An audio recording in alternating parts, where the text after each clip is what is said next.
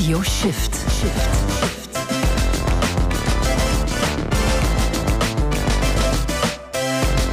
Studio Shift.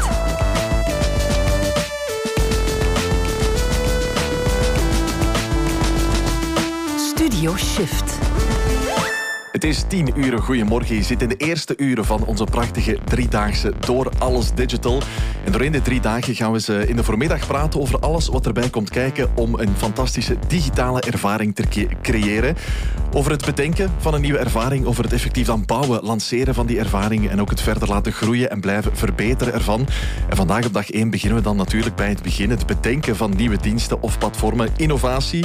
Daarom heb ik drie heel boeiende gasten op bezoek. Zometeen spreek ik met eh, Pedro, de CEO van Van Breda, die voor vernieuwing zorgt in de verzekeringssector. En dan spreek ik ook met eh, Katrien, die bij KBC bezig is met hun digitale assistent Kate. En de eerste gast in dit blok is Jan Sap. Goedemorgen, Jan. Goedemorgen. Eh, CEO van Vetnot, welkom bij Studio Shift. Ik zeg, we beginnen bij het begin. Het bedenken van nieuwe diensten of platformen. Laten we dan ook bij Vetnot beginnen bij het begin. Wat is Vetnot? Dat is de federatie van het, van het notariaat. En wij zijn de federatie die alle notarissen en notari notariskantoren bedient. Oké, goed. Um, ja, innovatie en digitalisering in het notariaat, dat kan dan denk ik heel veel kanten uit. Want ik ben niet zo vertrouwd met het notariaat om dan te kunnen inschatten wat dat allemaal kan zijn. Ja, ik, ik kan me daar iets bij voorstellen. Veel mensen denken bij een notaris nog altijd aan uh, pen en papier. Ja? Maar het wordt meer en meer uh, de laptop en, en de smartphone waar, uh, waar we mee aan het werken zijn. Dus we zijn effectief daar, daarmee bezig met, met het zoeken naar nieuwe innovatieve toepassingen voor het notariaat. En ik vind dat ook belangrijk meer zelfs levensnoodzakelijk voor, voor de sector en voor het beroep van, van de notaris om daar uh, actief rond, rond na te denken. Maar het moet voor ons wel een toegevoegde waarde hebben. Innoveren om te innoveren, dat doen we niet. Uh, het moet gaan om innoveren, innoveren en innovatie die een toegevoegde waarde biedt voor voor de mensen en of voor, voor de notarissen. Wij zijn een wat atypische federatie. Een normale federatie doet aan belangenbehartiging en adviesverlening. Wij hebben ook een heel sterke IT-poot, omdat wij sinds een twintigtal jaar ook software aan het maken zijn, IT-toepassingen aan het maken zijn voor de notaris. En daardoor komt dat we ook een heel sterke IT-poot hebben binnen de, de federatie. Waardoor dat we ook ja, actief aan het nadenken zijn over nieuwe toepassingen voor de notaris, nieuwe toepassingen voor, uh, voor de burger die werkt met de notaris. Ja, want inderdaad, je zegt het al zelf, het gaat over, over notarissen, maar ook de burger. Er zijn verschillende vlakken in, inderdaad. Bijvoorbeeld, ik denk dan ja, onderlinge werking tussen kantoren, de, de federatie, dat is al één vlak. Wel, eh, inderdaad, onze, onze digitaal traject heeft eigenlijk drie fases gekend. De eerste fase is, we zijn daarmee gestart, is dat we de notariskantoren hebben verbonden samen met de federatie en de notariskantoren onderling ook digitaal hebben verbonden via het e-notariaat. Een digitaal platform waar de notarissen, de notarismedewerkers, en er zijn 8000 medewerkers in het notariaat, dagelijks op werken, waar ook al onze applicaties op staan, waar alle informatie op staat voor, eh, voor de notaris. Dat was de eerste stap. Eh, een tweede stap is dat we ja, de, de vele linken die er zijn met, met overheden, die hebben ook gedigitaliseerd. Notarissen moeten hun akten neerleggen uh, bij de federale overheidsdienst Financiën, bij de fiscus. Hè. We hebben dat gedigitaliseerd via e-registration. Dus dat loopt niet meer via nu een, een brief, een aangedekte brief. dat loopt nu gelukkig maar digitaal. Ietsje sneller ook, ja. ja ietsje sneller. maar we doen dat ook met de regionale overheden, hmm. we doen dat met de gemeentes. Uh, enfin, overal waar we kunnen ja. de, de, de, de, zaken digitaliseren en automatiseren, dat doen we. Dat, dat, is het, dat was de tweede stap met, met de overheden. En de derde, de laatste stap, is dat we nu ook naar digitale toepassingen aan het gaan zijn voor de burger. Eh, en er zijn een aantal mooie voorbeelden daarvan. Bidit uh, kent iedereen, denk ik intussen. Het vroegere bieden, openbare verkopen in een café hebben we gedigitaliseerd. Het gebeurt nu via, via de app, via, via de smartphone. EasyMe is een ander voorbeeld. Dat is een digitale kluis die we hebben ontwikkeld. En dat is echt een toepassing die we hebben gebouwd voor de burger. Dus dat is de derde stap. En dat ook, kadert ook een stuk in onze strategie omdat we ook meer en meer wij moeten nadenken hoe dat wij als notariaat, hoe de notaris staat ten opzichte van zijn cliënt, van de, van, van de burger en hoe dat we die relatie ja, op een betere manier kunnen, kunnen realiseren. En Je kan dat ook alleen maar doen als je, als je ook de technologie daar rond wat probeert te, te moderniseren. De manier waarop in een digitaal kleedje probeert te steken. Ja, ja EasyMe en Birit, eh, je vermeldt ze inderdaad net, uh, die, die twee zaken. Birit, ik heb nog niet gebruikt, wel al van gehoord. Ik ben nog niet bezig geweest om te bieden op, uh, op, een, op een huis bijvoorbeeld. De vrienden wel, vandaar dat ik er al veel over heb gehoord inderdaad. Um, maar even in te gaan op die twee zaken. Bijvoorbeeld uh, EasyMe, ja, digitale kluis. Wat moet ik me daar dan precies bij, bij voorstellen? Ja, dat is eigenlijk gegroeid uit een, een verplichting die iedere notaris heeft om zijn akten digitaal bij te houden. We hebben dat dan ook gebouwd. We hebben een, een digitale aktendatabank. Dus alle actes van mensen zijn digitaal beschikbaar. We moesten dat dan ook gaan ontsluiten naar de burger. En we zagen ook dat er ja, misschien twee vliegen in één klap te slaan waren. We, we zien ook dat er heel veel belangrijke documenten en een notariële akte, denk ik, is meestal een belangrijk document. Als u bij de notaris gaat, dan, dan komt u er om een huis te kopen, en om een huwelijkscontract af te sluiten, om een vennootschap op te starten. Testament is wat minder aangenaam. Belangrijke momenten in iemands leven worden eigenlijk via notariële akte geofficialiseerd, zeg maar. Maar er zijn daarnaast ook nog andere belangrijke documenten voor mensen die dikwijls in verschillende kafjes of mapjes enzovoorts ergens in een of andere kast staan. ik, zie u, uh, ik zie u lachen. Ja, maar ik, ja, En dat hebben we proberen te digitaliseren. Tuurlijk. Hebben we een digitale kluis gemaakt met de naam EasyMe. Dus uh, dat geeft de mogelijkheid om al uw belangrijke documenten via een applicatie, mobiele applicatie, heel makkelijk te, te downloaden en in uw persoonlijke kluis te stoppen. Maar even belangrijk is dat alle actes die u zelf heeft afgesloten sinds 2014, zal u ook automatisch terugvinden in uw digitale kluis. Dus we hebben op die manier ook onze, onze notariële okay, aktendatabank hebben ontsloten. En, en dat is een, een, een, iets wat we vorig jaar hebben gelanceerd, wat eigenlijk een platform ook zal moeten worden, waarop er zal kunnen worden samengewerkt tussen ook de notaris en de burger. Notaris, voor alle duidelijkheid, geeft geen enkele zicht op wat er in die kluis zit, maar men kan wel aanduiden wie dat de notaris is, met wie men samenwerkt. En men kan vanuit het platform, uw eigen platform, kan men zaken ook gaan delen met, met de notaris. En het is in die zin ook een stukje ja, de data teruggeven aan de mensen, wat we doen met dit project. Want data zit nu overal, zit nu op Facebook, LinkedIn, zeer zaken die zaken privacygevoelig zijn, proberen we hier terug in een eigen digitale kluis te stoppen, dat mensen terug meester worden van hun eigen data. En dat vinden we toch ook belangrijk, dat we dat via die goed beveiligde digitale persoonlijke kluis kunnen, kunnen bouwen. Ja, wat ik u ook hoor zeggen daarin, ja, die, die, die samenwerking die dan veel vlotter kan, is daarin ook wel echt essentieel om te zorgen dat dat niet alleen digitale producten, ervaringen zijn die ja. los van elkaar staan, maar waar effectief iets meer kan door ontstaan. Ja, en die samenwerking kan gebeuren. Ja, absoluut. En het is, we hebben de, de kluis nu, nu, nu gebouwd, EasyMe nu gebouwd. We zijn nu aan het kijken hoe dat we samenwerkingsverbanden met, met andere partijen kunnen realiseren. Er is heel veel interesse daar rond en we zijn nu met verschillende partijen aan het spreken om te zien hoe kunnen we samenwerken. Maar ook intern. Hè. Wij hebben ook, ook zelf een aantal toepassingen waar we verbinding kunnen maken tussen de verschillende toepassingen, digitale toepassingen, via die, via die digitale kluis. Dat zijn zaken die nu op het schap staan om verder uh, te ontwikkelen. En we geloven ook heel sterk in die, in die ja, om een modern woord te gebruiken, de ecosystemen, hè, die samenwerkingsverbanden. Uh, ik denk dat het ook voor het notariaat belangrijk is dat we met verschillende partners op een goede manier kunnen samenwerken. Ja, om nog eens even verder ook in te gaan op Bidit. Zoals ik daarnet zei, ik heb er al van gehoord. Het zelf nog, nog nooit gebruikt of zelfs gezien eigenlijk. Alleen maar van, van vrienden over gehoord.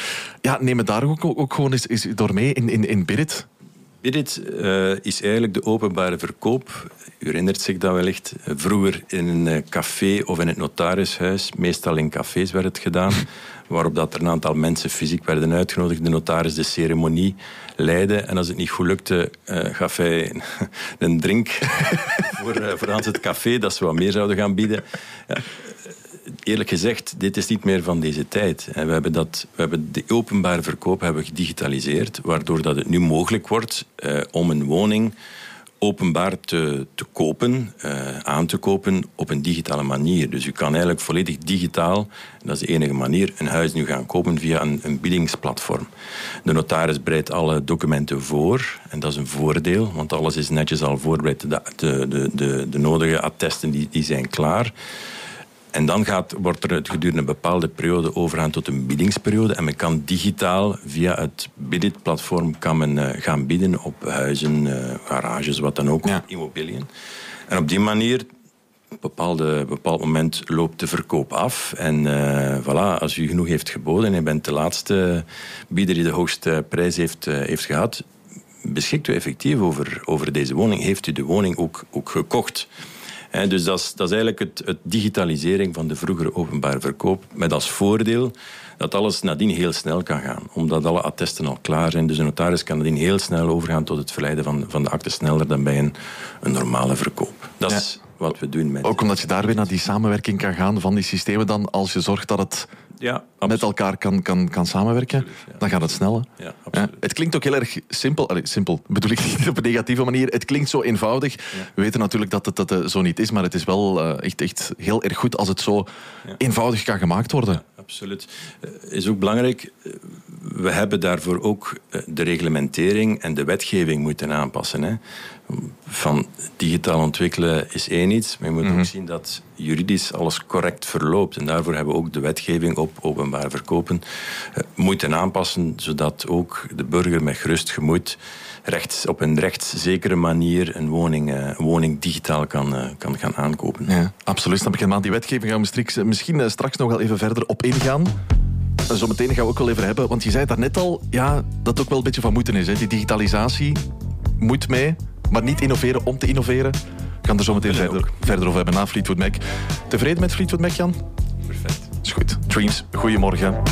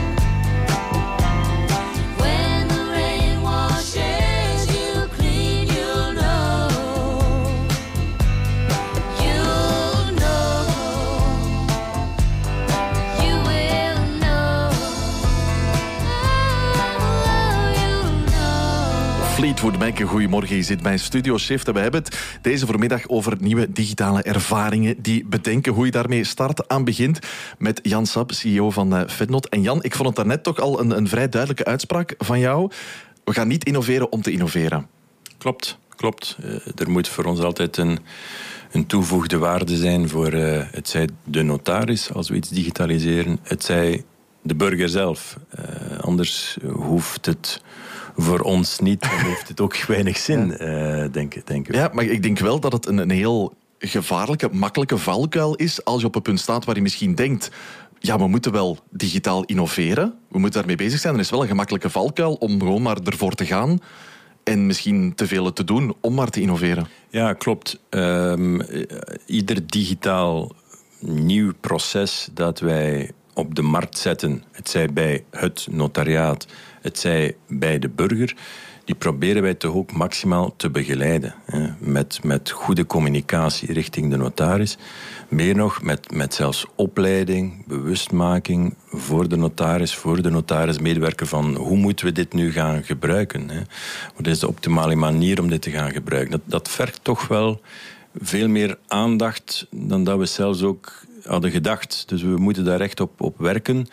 Dat is één luik. En, en een tweede luik uh, is natuurlijk ook dat wij eh, het notariaat nog altijd in een juridisch reglementair kader werken. We werken met heel veel wetteksten. De notaris moet ervoor zorgen dat alle wetgeving, alle reglementering, alle attesten, dat die in orde zijn.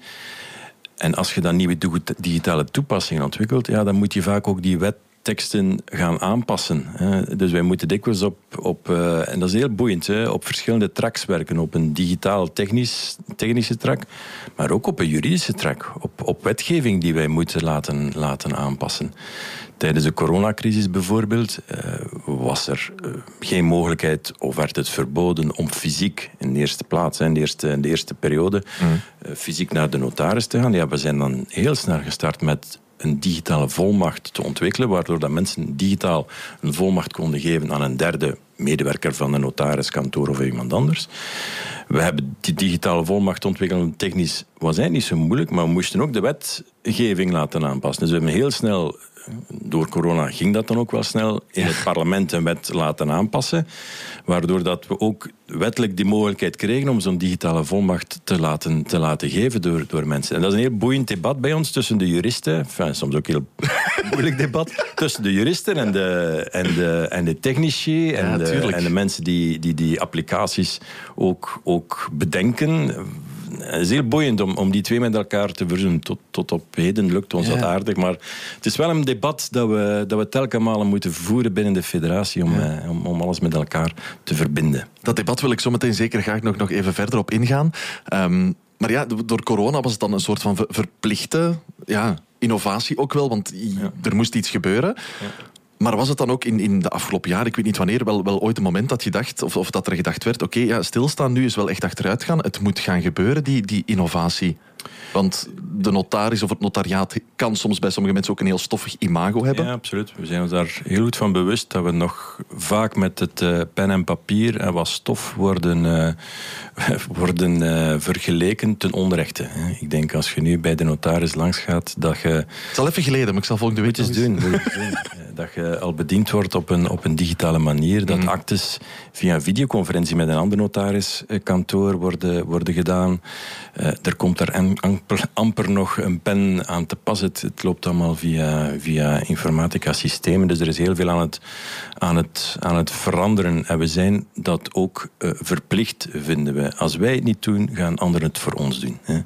Dus vandaar dat wij zelf proactief proberen in te zetten en na te denken over alle processen die er momenteel bestaan bij de notaris. We hebben dat ook in kaart gebracht.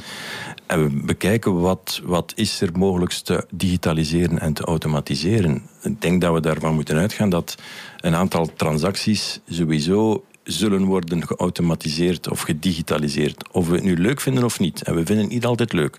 Ik weet dat we daar ook met de notaris in een debat moeten gaan daar rond. Hè. Uh, maar daar moeten we van uitgaan dat, dat sowieso die mogelijkheid gaat bestaan om, om, om een aantal transacties te gaan digitaliseren.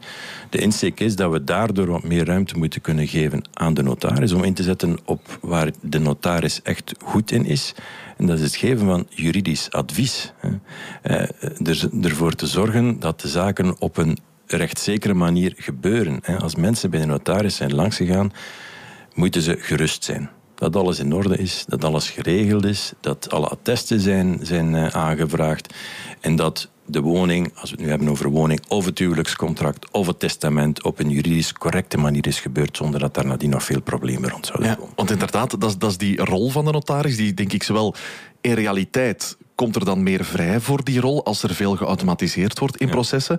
Maar ook in perceptie, denk ik, die rol van de notaris, dat het misschien vaak ook in, in perceptie een rol is van ja, we moeten naar de notaris, want die, die moet dit en dat eigenlijk gewoon voor ons even in orde brengen. En dat is het.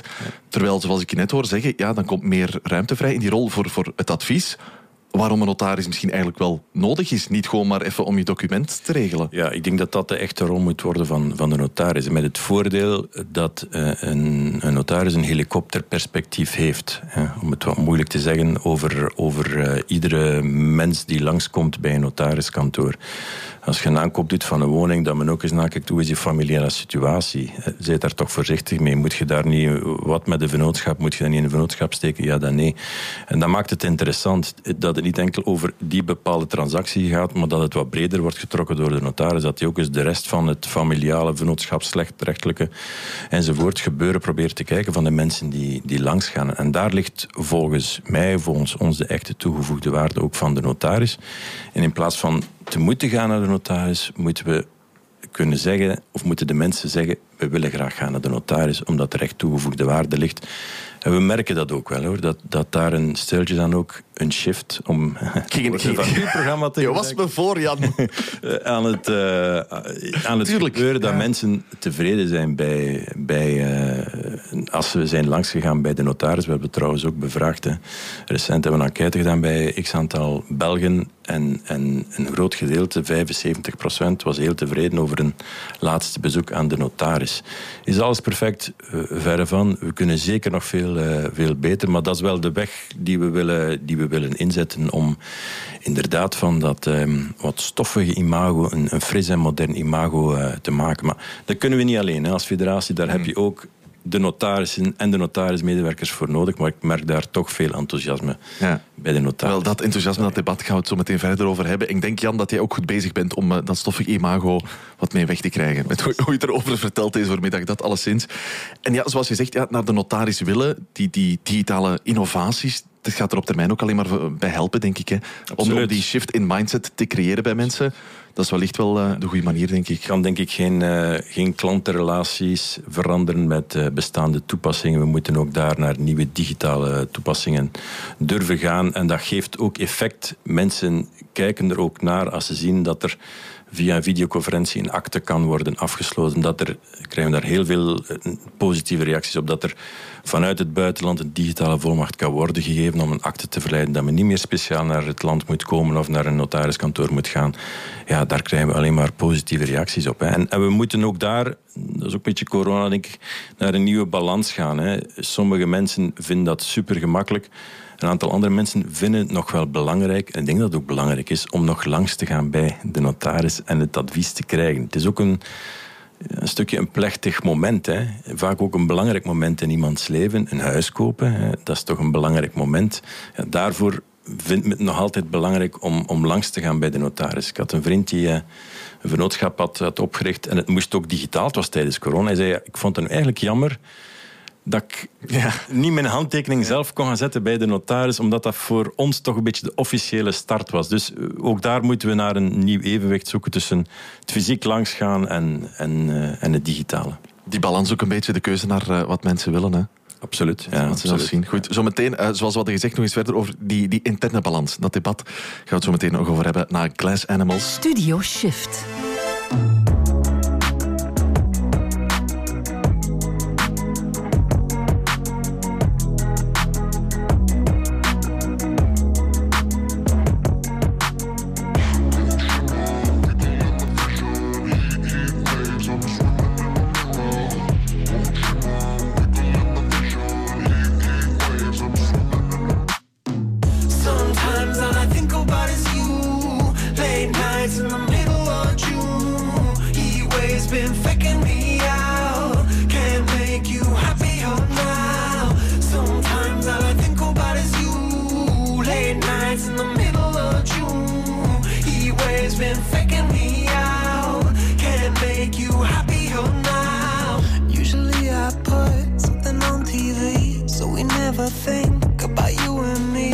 today I see our reflections clearly in Hollywood, laying on the screen. You just need a better life than this.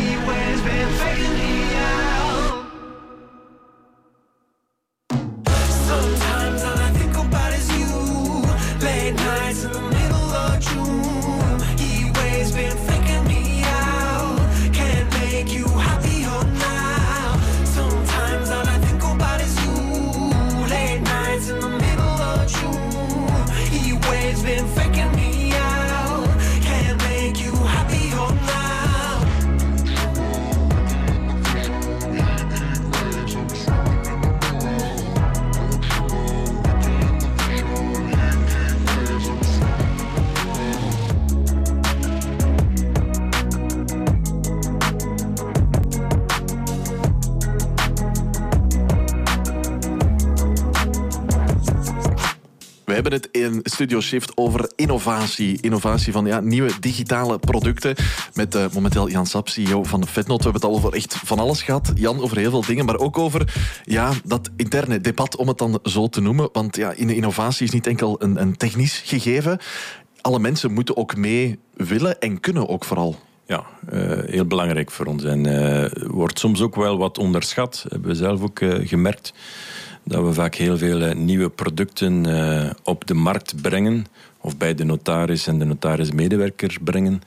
En dat men niet altijd mee kan. En wat ik heel goed eh, begrijp. Dus wij moeten daar ook over nadenken van het ritme waarop dat we dingen, dingen lanceren. En vooral ja, de communicatie daar rond en, en een opleidings- en begeleidingstraject van, van ja, toch 10.000 mensen die werken in het notariaat.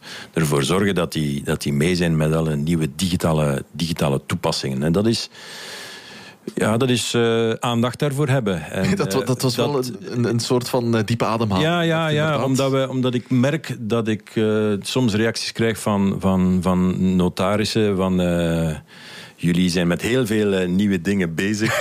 Zorg dat we nog ons bestaande werk kunnen, kunnen, kunnen doen. Doe maar rustig, sympathie. Doe maar rustig, Jan. Dus we moeten ook soms wat temporiseren. En we moeten denk ik alles goed omkaderen. En, en, en, en op een goede manier in, de, in die markt zetten. Want anders eh, heeft het weinig zin om zomaar producten te gaan lanceren.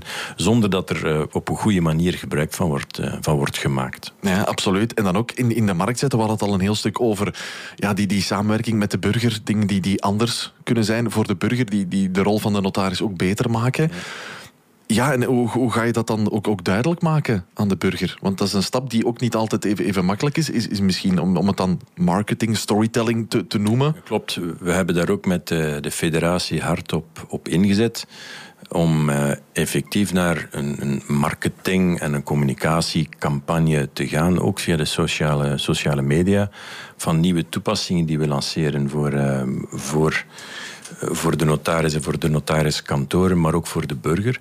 Maar de beste marketing is de notaris zelf. Hè. Als de notaris zelf bij u komt en aan u uitlegt hoe dat EasyMe werkt, hoe dat de digitale kluis werkt en wat de toegevoegde waarde daarvan kan zijn, of aan u zegt dat je op een digitale manier uw vennootschap kunt oprichten, of dat u een online woning kan aankopen via Bidit, dat is voor ons die 1600 notarissen in België en de 8000 medewerkers.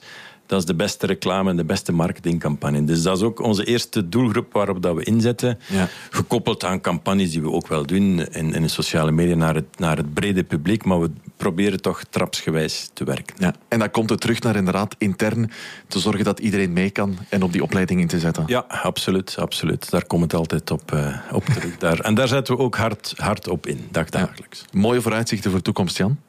Uh, we, we, doen ons, we doen ons best. Hè. Ik denk dat we nog veel werk hebben bij eh, het notariaat. En, maar er is nog heel veel eh, te doen. Er zijn nog heel veel mogelijkheden. Er ligt nog heel veel ook op de plank. Dus we hebben wel wat ambitie om van het notariaat een, een, modern beroep te maken met veel toegevoegde waarde voor, uh, voor elkeen. Ja, maar ik hoor jou er graag over spreken.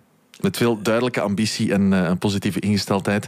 Ik denk dat het zo dan wel goed komt. Zonder al te willen zeggen, het is in orde. Maar... We zullen zien, vooral duidelijkheid. Ik, ik mag ook rekenen op een heel uh, ja. mooi team binnen de, de federatie van juristen, IT-mensen die met uh, en juristen en marketing en communicatiemensen die met heel veel passie dagdagelijks voor die notaris en die notarismedewerker willen, willen werken. Dus het is een ploeg, een ploeg gebeuren. Een ploeg gebeuren. Jan Sap, dankjewel om langs te komen bij Studio Shift. En misschien tot de volgende keer. Tot de volgende. Zien ze.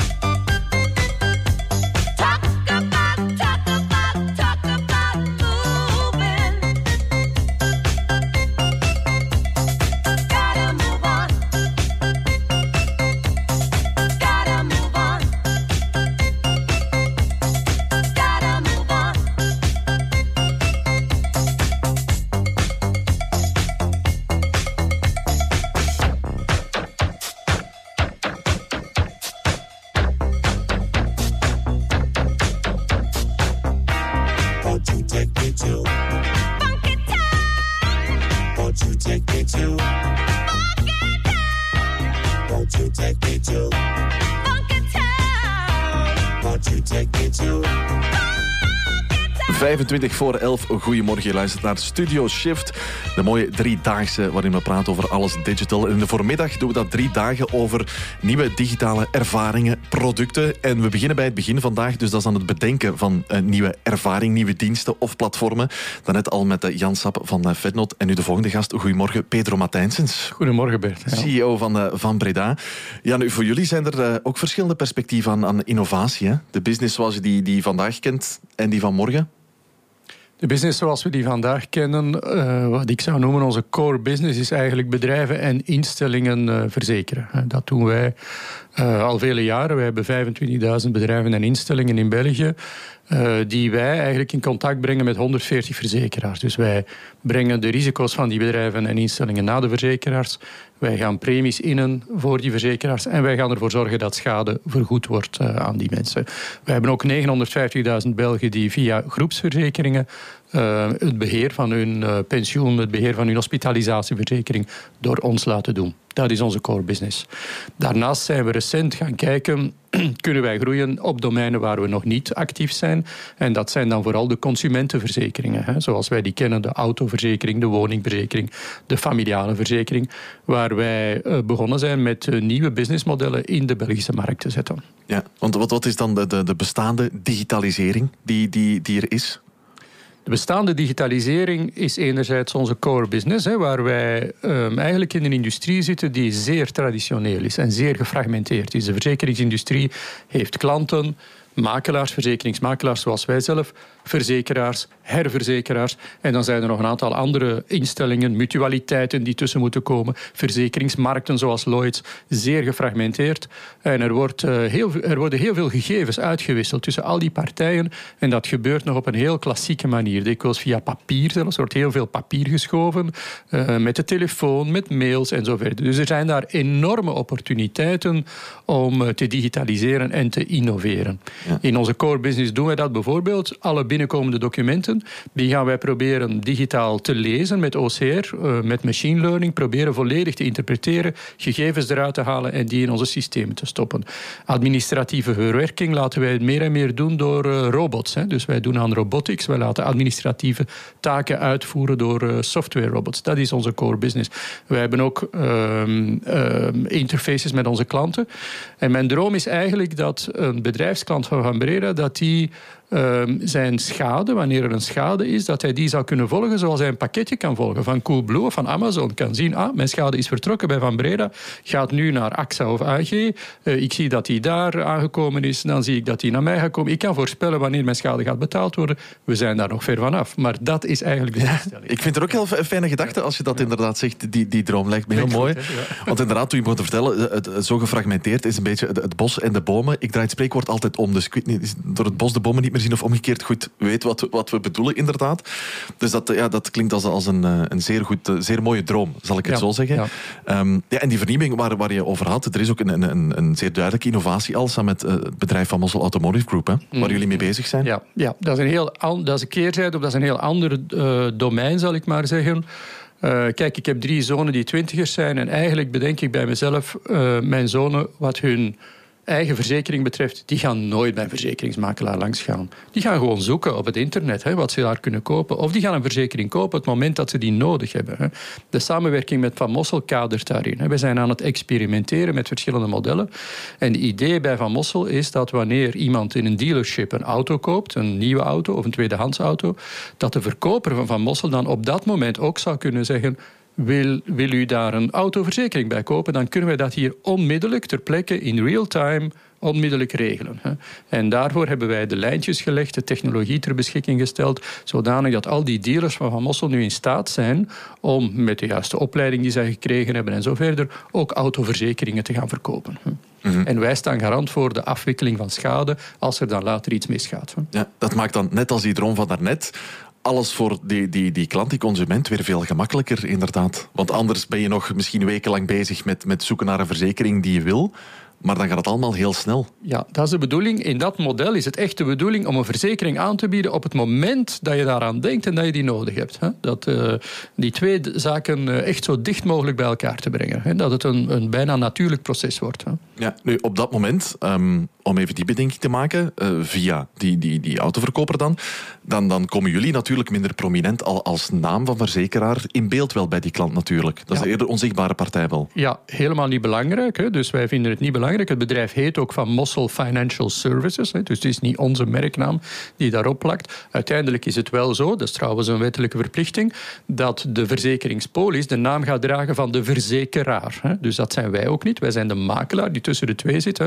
Maar uiteindelijk is de verzekeraar die wel op het document staat hè? en die eh, het risico accepteert. Ja, fijne vernieuwing. Hoe ver staan jullie in dat, dat testen, ontdekken, gebruiken? Ja, wij zijn helemaal klaar ermee. Dat wil zeggen dat uh, wij hebben de technologie klaarstaan. Wij hebben de verkopers al voor een stuk opgeleid. Die opleiding gaat nog wel door.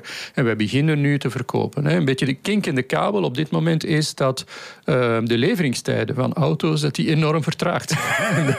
en dat we nu plots uh, 6 à 12 maanden meer tijd hebben om dat allemaal in orde te brengen, omdat we zo lang op die auto's moeten Ja, wachten. er is altijd iets, Pedro. Ja. Er is Ja. altijd iets. Hè. Vroeger dacht ik dat je lang op een verzekering wachten, maar nu, nu moet je lang op een auto wachten. ja. Of om de zoveel tijd, het verandert een beetje. Hè. We zullen wel zien waar het uitkomt. Um, dan nog een tweede vernieuwing. Um, Jullie zijn bezig samen met, met Mediahuis ook. Ja, heel andere opzet. Hè. Dus eh, met Mediahuis hebben wij een joint venture. Elk eh, van beide partijen heeft de helft van een bedrijf. Het bedrijf heet Voilà trouwens, hè, zo heet het. Eh, dus je kan gaan kijken, www.voilà.be. En dan zie je een vergelijkingswebsite. Hè. Dus een heel ander concept dat we eigenlijk een beetje zijn gaan stelen in het buitenland. Eh, heel succesvolle formules in het Verenigd Koninkrijk, in Nederland, in Duitsland.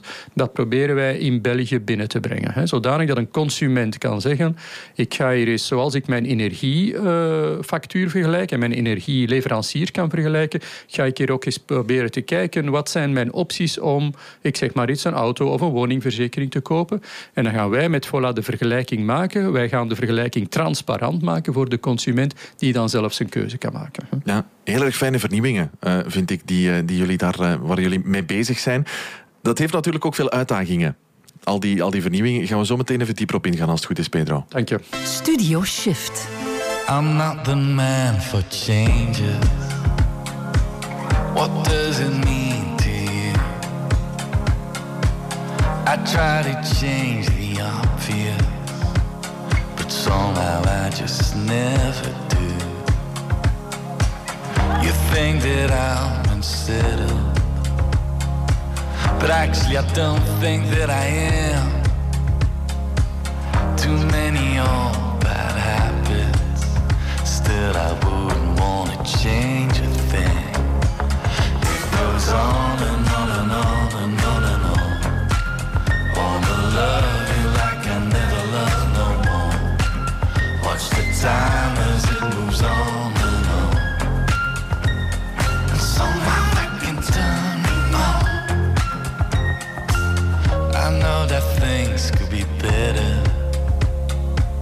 Sometimes it feels we're cursed. But if I imagine those changes, well, somehow they would make it worse. Yeah. You say I'm always looking for something, babe.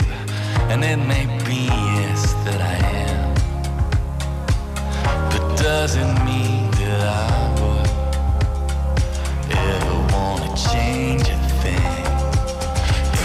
on and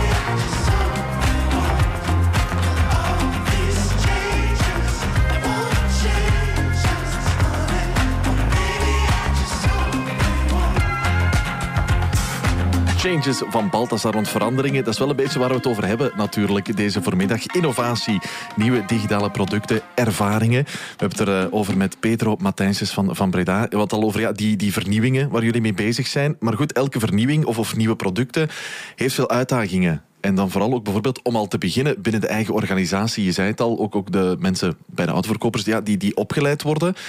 Ja, hoe, hoe heb jij het gezien, de, de uitdagingen binnen de organisatie voor die vernieuwing? Die uitdagingen zijn groot. Hè. Je, je gaat eigenlijk van zoals ik zei, een traditionele industrie die uh, berust op, op zeer statische organisaties, ga je naar een meer dynamische omgeving waarin je voortdurend projecten aan het doen bent, waarin je voortdurend met verandering uh, bezig bent. Dus je moet echt proberen iedereen die verandering te laten omarmen hè, en te zien als een uh, positief iets. En, en dat is een enorme uitdaging. Wij moeten ook onze mensen, onze medewerkers echt um, aanmoedigen om um, zaken in vraag te stellen. Hè. Waar ze vroeger eerder uitvoerden wat hun management hen vertelde, zeggen we nu: nee, nee, je moet dat niet gewoon uitvoeren. Je moet jezelf voortdurend afvragen: hoe ja. ben ik hier waarde aan te creëren? Niet gewoon top-down meer. Helemaal niet top-down. Op heel veel vlakken in, in, in ja. ons leven en de maatschappij. Dat top-down echt niet meer, uh, niet meer Klopt. werkt of bestaat. Klopt, en daar zit een grote uitdaging. Zit ook voor, daar, precies voor het management. Hè, die vroeger gewoon waren van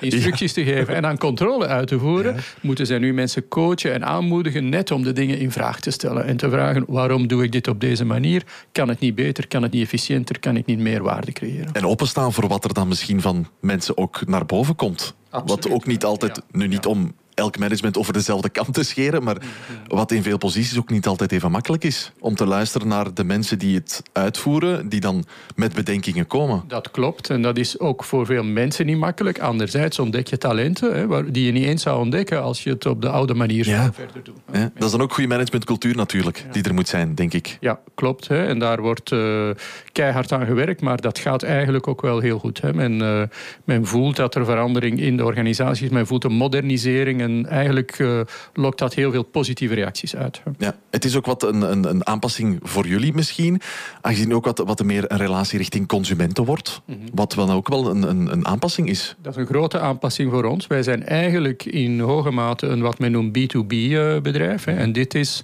dit zijn onze eerste stappen die wij zetten in die B2C-omgeving. Daarom doen we dat ook met partners en doen we dat niet alleen. Hè. Wij, zijn niet, wij kennen geen marketing, wij kennen geen consumenten. Daarom werken wij samen met Van Mossel, werken wij samen met Mediahuis. Omdat dat bedrijven zijn die wel veel dichter bij die consument staan en die kunnen ons die kennis en die ervaring uh, uh, geven en delen met ons. Ja, het zal ook wel spannend toch zijn, Pedro? Het is zeer ja, maar, ja. We zijn er zo over bezig, goed over aan het babbelen, maar ik kan me, kan me inbeelden dat dat heel spannend voelt, ook binnen de organisatie en voor jou. Ja, ja het is zeer spannend. Het geeft soms onrustige nachten, moet ik bekennen. Ja. Hopelijk niet te veel onrustige nee, nachten. Nee, nee, nee. Slaap je nog goed? Ja, Al, ja, ja, breed genomen? Oké, okay. dat is het goed. Um, maar inderdaad, ja, naar, naar, ook, ook meer naar die, die consumenten, mm. niet meer alleen in B2B. Um, ja, dat is dan ook, ook, ook voor andere bedrijven een beetje hun markt natuurlijk, waar jullie nu ook naartoe gaan. Absoluut. Hè. Dus, en dat is voor andere bedrijven, meer de, de gevestigde waarde in die verzekeringsindustrie, is dat wat vervelend, is dat wat bedreigend. Uh, en uh, je voelt dat wel ook, dat dat soms voor wat spannende relaties zorgt. Um, is ook heel bijzonder omdat wij met die gevestigde spelers samenwerken voor onze core business, hè, ja. zoals we dat vroeger deden. En daar zijn we goede vrienden van elkaar. wij eigenlijk van Breda is het grootste distributiekanaal voor bijna alle verzekeraars in België. Maar langs de andere kant zijn wij ook uh, initiatieven aan het nemen die een beetje uh, een luis in de pels zijn en die wat vervelend zijn omdat ze dat oude model dat goed functioneert uh, wat de verzekeraars betreft, omdat ze dat wat in vraag aan het stellen zijn. Mm -hmm, mm -hmm. Moeilijker de relaties goed onderhouden. Ja, een beetje, men noemt dat frenemies. ja. Goed aanvoelen hoe de sfeer zit. Ja, ja. Al kwade telefoons gekregen? Nee, eigenlijk niet. Nee, nee, dat is goed. Nee, en, en ja, wanneer maak je dan die, die, die sprong, die grote sprong? Dat je denkt, oké, okay, we gaan dat doen, hè, direct to consumer. We doen die sprong. Het is een, het zijn een, het is een serie sprongetjes. Hè? Dus het is niet één sprong. Uh, je gaat dingen testen, je gaat dingen in een kleine omgeving testen. Eerst met friends en family, zoals dat heet. Uh, je probeert dan wat marketing te doen op sociale media. Hè. Kom je een beetje meer boven water. Hè. En dan wat dan misschien wel de grote sprong is op het moment dat je die, wat men noemt, above-the-line marketing gaat doen. En dat je op radio en televisie gaat praten over je initiatief. Dan wordt het echt. Hè? Ja, nu wordt het echt Ja, en heel ja, ja. spannend. Goed. En welke uitdagingen zijn er ook nog, ook nog geweest op, op wettelijk vlak voor Die jullie? zijn ook groot. Hè? Dus ehm, wat je ook moet doen, en hebben we ook vanaf het begin gedaan, is goed samenwerken met de regelgevers. Hè? Ehm, die dit ook niet gewoon zijn. En die ehm, met grote ogen kijken naar dit soort nieuwe initiatieven. hè? Wat gaan ze nu weer doen? Ja, en die dan echt wel eh, hun werk heel degelijk doen en goed doen. En die eh, ja, er soms maanden over doen om een aantal ehm, eh, schermen en een flow die je op internet aan het bouwen bent, om die te beoordelen, te corrigeren. Dat gaat eh, heen en weer. En je moet dan wel goed oppassen dat je uiteindelijk niet eindigt met een, met een draak of een monster, hè, die vanuit eh, consumentenvriendelijkheid eh, het niet meer de test doorstaat. hè. Ja, ja. Pedro Matijntjes, eh, ik wens je alleszins alle succes de komende tijd met alles wat er eh, op poten staat. De, de hopelijk niet te veel slapeloze nachten rond alle projecten. Maar dankjewel om er eh, ook over te komen vertellen vandaag. Dank u. Dank u. En vooral nog een fijne dinsdag ook. hè. Dankjewel. Zal wel lukken.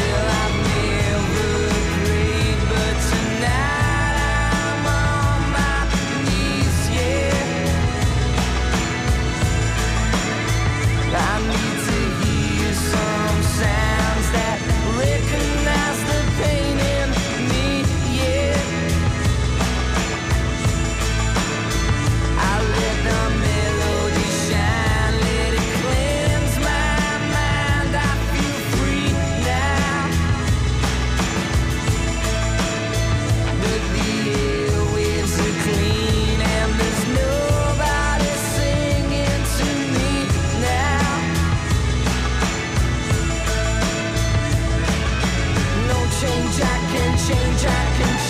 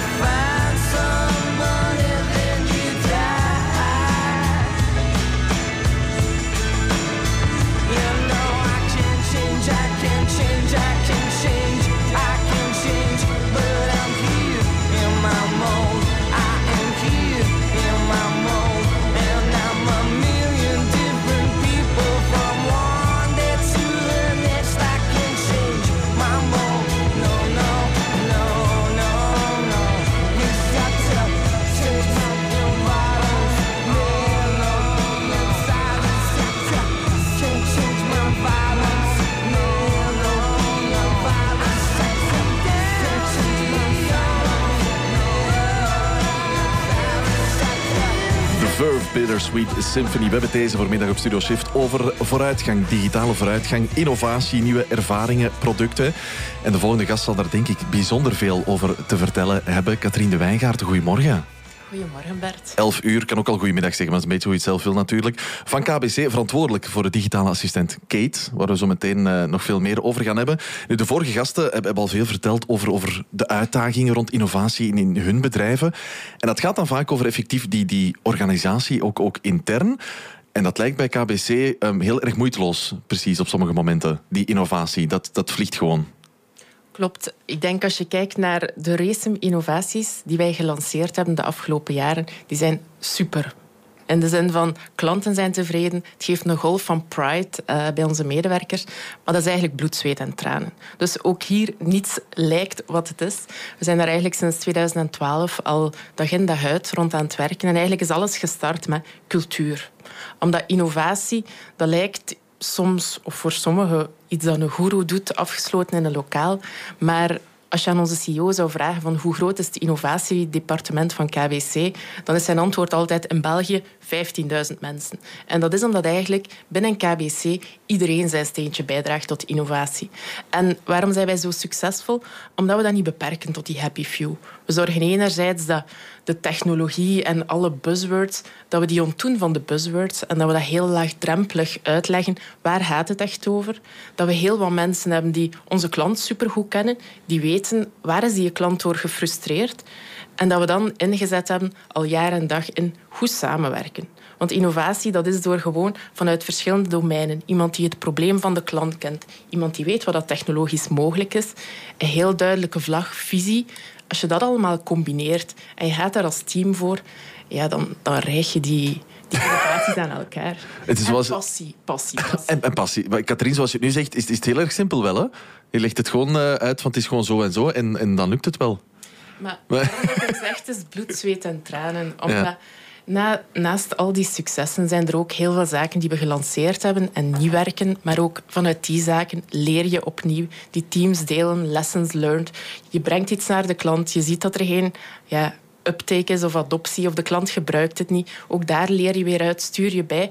En het is zo die cyclus op gang krijgen. En daarom, 2012, zijn we echt gestart door op die cultuur te werken en die samenwerking. En dat maakt echt het verschil. De mensen en die vibe die je als organisatie hebt. Ja, dus dat idee dat het echt wel heel erg snel gaat, is, is misschien ook wat verkeerd, omdat jullie er al gewoon al zo lang mee bezig zijn. De cultuur opbouwen, dat is echt hard werken al heel lang. Maar onze innovaties, die proberen we echt in ja, buckets van drie maanden zaken te lanceren naar klanten en live te gaan. Dus het proces om zaken te lanceren, dat proberen we heel kort te houden. Maar tegen dat je daar bent om ja, iedere drie maand 40, 50 nieuwe kleine zaken te lanceren, ja, dan heb je wel heel diepe wallen onder je ogen. Ja, dat is ook, ook veel op drie maanden tijd natuurlijk. Dat is, dat is eigenlijk een heel korte periode. Hè? Absoluut. absoluut. Ja. Om dat te blijven bolwerken elke keer. Maar daarom zijn we ook met een team van 15.000. En Ja? dat maakt dat je eigenlijk... Je hebt ook ja, binnen bankverzekering, binnen al onze services die we buiten bank en verzekeringen aanbieden, heb je zoveel fricties of zoveel problemen die een klant nog ervaart. En dat is het eigenlijk waar dat ook de, de motor zit van onze innovaties. Zolang dat je blijft zien dat een klant tegen zaken aanloopt, hebben wij mensen in ons bedrijf die van dat probleem houden. Dat probleem niet loslaten totdat daar een goede oplossing is. En soms zet je dan op het juiste moment van technologie, van ja, ook focus binnen de strategie van het bedrijf. En dan komt dat op de radar en doen we dat gewoon. Ja. Ik denk, Katrien, dat je zit te popelen om ook over Kate nog uit te wijden. Absoluut. Ja, we zo meteen doen, is goed? Thanks. Studio Shift.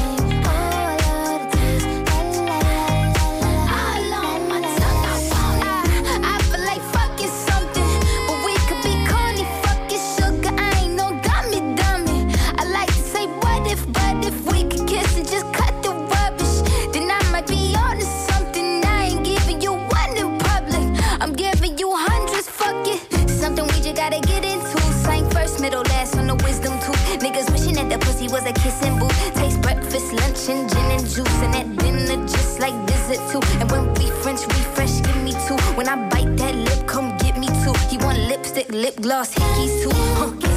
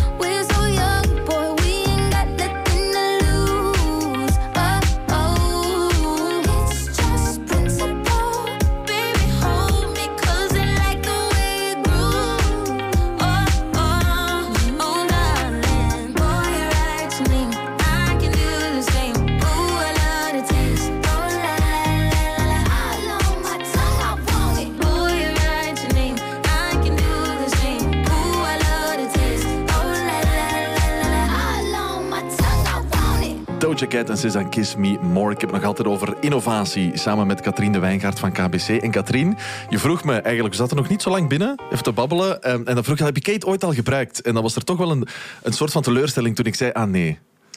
teleurstelling. Het is eigenlijk zelfs iets erger, zo een kramp die door mijn hart ging, maar klopt inderdaad. Eh, maar je hebt ook wel plechtig beloofd, en ik ga het nu op radio herhalen, dat Oké. je het hierna ging proberen. Dus Ja, vertel ons eerst en vooral nog eens, wat is Kate? Kate is ehm, de assistente die ervoor zorgt dat jij als klant tijd en geld kan besparen.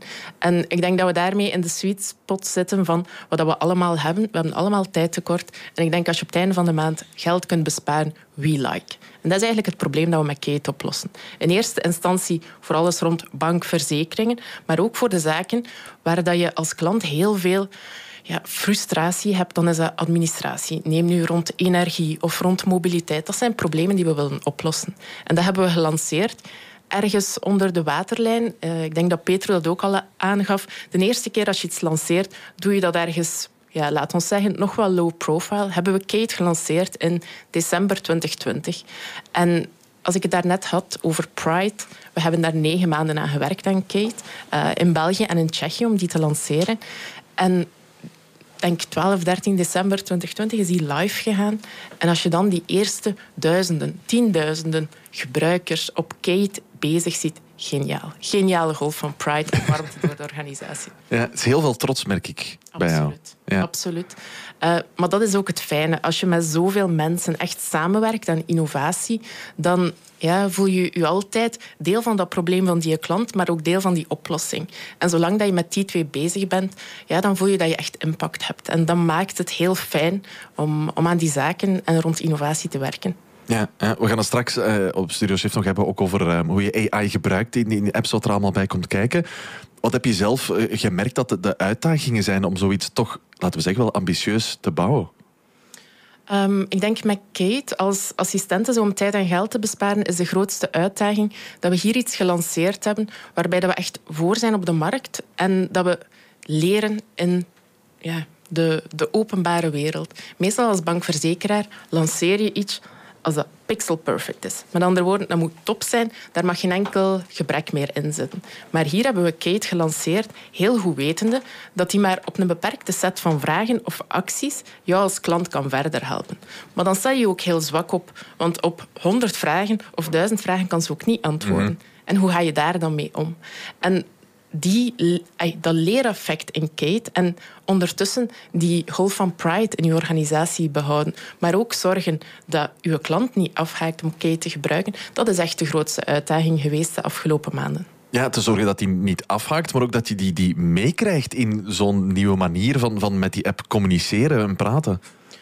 Maar daar merken we, en het is daarom dat ik daarnet als je een aantal vragen over innovatie eh, stelde, zei van als je een reëel probleem van de klant oplost, dan heb je heel snel ook gebruik. En dat hebben wij gemerkt met Kate. Dat ging van een aantal duizend de eerste uren, naar 10.000, naar 100.000, naar een pak meer.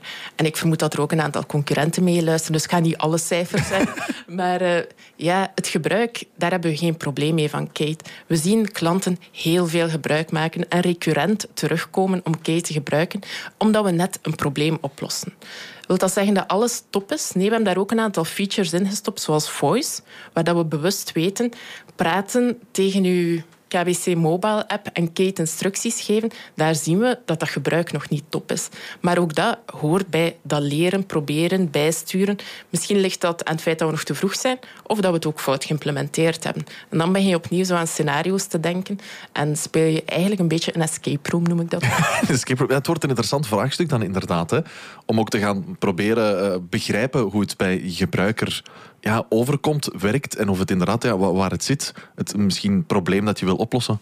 Absoluut. En daar hebben we dan ook heel wat collega's, intern KBC of externe partners, die ons helpen om dat klantengedrag heel goed te capteren. We zien ook heel veel gedrag in data gewoon, zodat je ook echt de feiten hebt waarop dat je dan weer beslissingen kunt baseren en in interactie gaan met de klanten. En dat is het fijne dat onze collega's in de kantoren, in de agentschappen, die praten ook over Kate met hun klanten, krijgen weer reacties, geven ons die feedback. En als je zo via 37 manieren feedback krijgt, ja, dan begin je daar ook weer rode draden in te zien. En kan je voor je volgende drie maanden weer tot nieuwe projecten en ideeën komen. Mhm. Nog één vraag, Katrien. Katrien en Kate ligt een beetje dicht bij elkaar.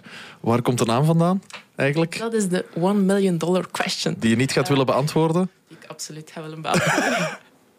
Uh, ik zou een sidestep kunnen maken naar Kate Middleton, maar het heeft eigenlijk te maken met Kate staat voor KBC, Assistant to Ease Your Life. Um, we hebben eigenlijk lang gezocht naar een goede naam. En dan zijn we uitgekomen, het moest iets zijn dat internationaal klinkt. Want de skate is niet enkel in, in Vlaanderen, maar ook in Tsjechië, in Bulgarije. In, in al onze core markets lanceren we Kate als KBC. Um, en dan was Kate eigenlijk een perfecte. Want het mocht ook nog niet geregistreerd zijn als merk. Dus bij eliminatie was dit... Uh, heel goed. Een goed acroniem werkt altijd natuurlijk, als je juist erin zit. Goed, Katrien de Wijngaard, dankjewel om erover te komen vertellen, over KBC en vooral natuurlijk over Kate, die grote trots die je voelt. Trots die er nog lang gaat zijn. Dankjewel en een fijne dinsdag verder. Thanks.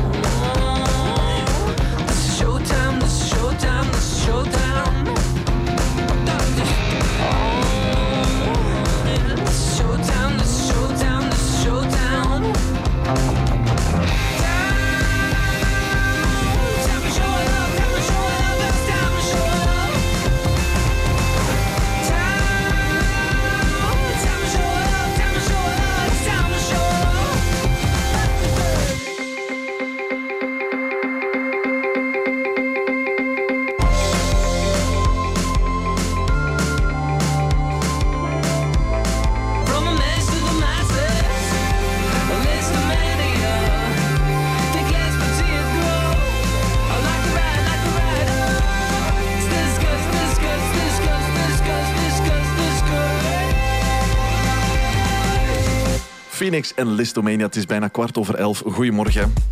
Studio Shift.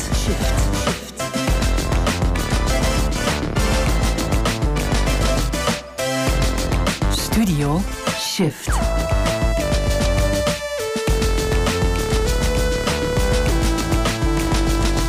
Studio Shift. We zijn al een paar uur onderweg in onze driedaagse in Alles Digital. En we gaan het elk van die drie dagen in de voormiddag hebben over het eh, ja, nieuwe digitale producten, over nieuwe ervaringen. En we beginnen bij het begin vandaag, bij het bedenken daarvan nieuwe diensten of platformen, innovatie. En daarbij moeten we het dan ook hebben over eh, ML en UX, Machine Learning en User Experience met twee gasten. Goedemorgen Remy de Lange. Goedemorgen. En goedemorgen Peter Vermaken. Goedemorgen. Remy, wat doe doe jij bij In The Pockets? Eh, bij In The Pocket ben ik machine learning engineer. Dat wil zeggen dat ik eh, een technisch perspectief en ook de implementatie verzorg bij ML features. En Peter, waar ben jij mee bezig? Ik werk als strateeg bij In The Pocket. En eh, samen met het strategieteam eh, proberen we eigenlijk een beetje de onzekerheid die somme, soms bij onze klanten zit, van die weg te halen. Dat kan zijn eh, rond de waardepropositie of businessmodel. Ehm, en wij proberen dat op te lossen. Goed, de twee perfecte personen om het hierover te hebben. Dat is ook logisch natuurlijk dat jullie hier dan zitten. Ik zei het net, machine learning en user experience. Vaak gebruikte termen waarvan ik nu ook wel een, een beetje een notie heb. Bij veel heeft dat een duidelijke betekenis. Maar neem ons nog even mee door wat ML en UX zijn. Ja, ehm ML UX is eigenlijk de combinatie van die twee domeinen. Langs de ene kant machine learning of iets breder AI. Ehm daarvoor zorgt dat we processen kunnen gaan vergemakkelijken of zelf automatiseren. En langs de andere kant user experience ehm, of eh, de de gebruiksvriendelijkheid van een product en hoe dat we dat gaan kunnen eh, verbeteren. En waarom dat ML UX zo, zo belangrijk is, is omdat er een beetje een, een haat-liefde relatie bestaat tussen die twee termen. Langs de ene kant eh, kan machine learning veel nieuwe ehm, opportuniteiten bieden voor UX, maar is het heel moeilijk, of kan het heel moeilijk zijn om de gebruiker eh, te leren om te werken met, met machine learning. Oké, goed. Ehm, jullie hebben het er eh, hierover gehad met een aantal mensen om over eh, die, die twee domeinen die je toch bij elkaar moet zien te babbelen. Met wie hebben jullie gesproken? Klopt. Ja, we hebben daarover gesproken met twee experten binnen hun eigen domein. Ze heten Josh en Josh. Het zou, het zou een foute boysband kunnen zijn. We gaan het makkelijk maken vandaag. Ja. Ehm, en dus de ene Josh, Josh Lovejoy, die werkt eigenlijk op de intersectie tussen UX, data en machine learning. Heeft dat gedaan voor onder andere Amazon, Google en Microsoft. En anderzijds hebben we Josh Clark, dat is een UX-designer met jarenlang ervaring ehm, in het ontwerpen van digitale producten. En die is recent enorm beginnen focussen op de impact van machine learning op eh, design. Oké, goed. Klinkt als eh, twee zeer interessante personen. We hebben deze morgen eh, met Mieke de Ketelaar ook gesproken over de ethiek rond AI. Hoe we daar verder moeten kijken dan de, de ingenieurs die de ML-modellen maken. Hoe kan dan die combinatie ML-UX daarbij helpen? Ehm, ja, Lovejoy die heeft eigenlijk heel snel beginnen spreken over een, eh, zijn ervaring met foto's. En gaan identificeren wat is een goede foto of een slechte foto. En het probleem daarbij is dat dat heel erg subjectief is. En dat het moeilijk is dan om, om daar echt een label op te gaan plakken. En daar gaat het volgende fragment over. One of the things that really sort of, I think, most sparked my journey, though, was uh, were the kinds of unfairnesses that were being produced um, Okay. unintentionally by the by the model. And I should, shouldn't even say produced; I should say reinforced, because we're trying to build these systems, and we're trying to run them in very low power, which means you know you want to build, you want to compress down the dimensionality of the models, um, and in effect, in human terms, we call that stereotyping. We'd say if you're compressing down the dimensionality of of a judgment or an inference, you're stereotyping. Now we do that all the time. Um, it's a critical part of how we live live our lives. We have to make sort of like shortcut assumptions about the world. Um, but uh, a topic we'll touch on later because of various things like automation bias, which is you know the sort of the natural propensity to over rely on automated systems. When these things produce their results, we look at that almost like something objective, but it's not objective. Um, do we all have the same definition of what a smile is? Do we all have a similar concept of what a child looks like and what the age threshold is of being a baby versus a toddler or something? And we get into these fuzzier areas that we think of as perceiver dependent, where whoever you ask, you might actually get a different answer, which introduces noise into the system. And now you're right back where you started, where you said, hey, we wanted to train these models based on the outcomes that we thought were the most useful for this product. It turns out that we actually needed to involve a lot more people in determining what were good outcomes. And that's where it comes back to user experience, where our job really is to is to connect with the people that we expect to serve with the product and operate in a more inclusive fashion so it's not a small number of people deciding what the good outcomes are. It's more like the technologist being able to say what's technically possible, or maybe folks on the design side describing what they hope people will be able to achieve, but then really expanding out and saying, how do we involve more people who can share with us the kinds of expected outcomes that would actually delight them and make them feel represented? Een interessant stukje van eh, Josh eh, Lovejoy. En dan ook nog die andere Josh. Ja, klopt. Ehm, eigenlijk de, de, die transparantie waar dat we het al over gehad hebben. Josh Clark staat eigenlijk voor om als designer het, het kritisch vermogen van de gebruiker nog meer aan te spreken. Ehm, ook door, door nog transparanter te zijn over wat dat een product kan doen of net niet kan doen. En dat sluit ook mooi aan bij het punt dat Mieke deze ochtend heeft proberen maken van transparantie is echt wel heel belangrijk bij AI. of you know how do we engage that critical thinking and judgment and agency that is uniquely human? Um, and so I, I do think that there is a, a responsibility for designers to again create that literacy of what a system is for. And, and part of that is transparency. We've talked about sort of the confidence transparency. I think another thing is to sort of like what is this system optimized for what is it what is it looking for? What is it going to protect? And what does that maybe sometimes implicitly mean it's not going to protect? Um, you know, I think that that's something that a lot of technology companies cultivate some mystery around that. In part because it's hard to actually say in a system how it's thinking or what it's doing but it's still designed to optimize for something, right? So Facebook, come back to them, optimized for engagement, for sp- giving you stuff that you're going to continue to read and comment on and spend mm-hmm. time on, which sounds like a good idea until you find out what it is that actually engages us. And it's like, oh, that's an ugly idea. Ja, het is dus echt die, die How do we engage? transparantie is, is bijzonder belangrijk eigenlijk. Ja. Of essentieel. Absoluut. Om, eh, net ook om dat vertrouwen te winnen en ook om ehm, een goede band op te bouwen met je gebruiker. Ja, zometeen nog verdere stukken van eh, Josh en Josh. Dat gezellig duo echt voor deze voormiddag vind ik heel goed.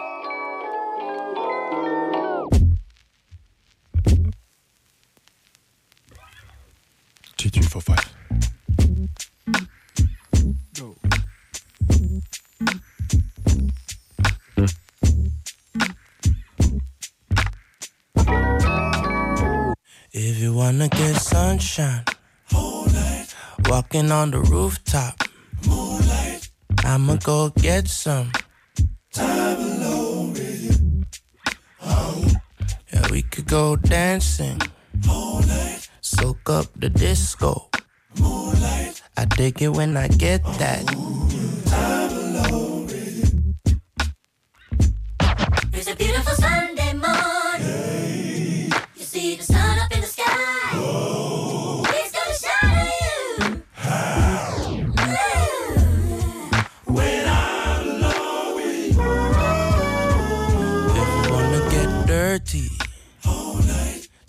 On the mudslide. We could cut the chit chat. Give me that. Time alone with you. Oh, yeah. We could skip the border. Swim around the ocean.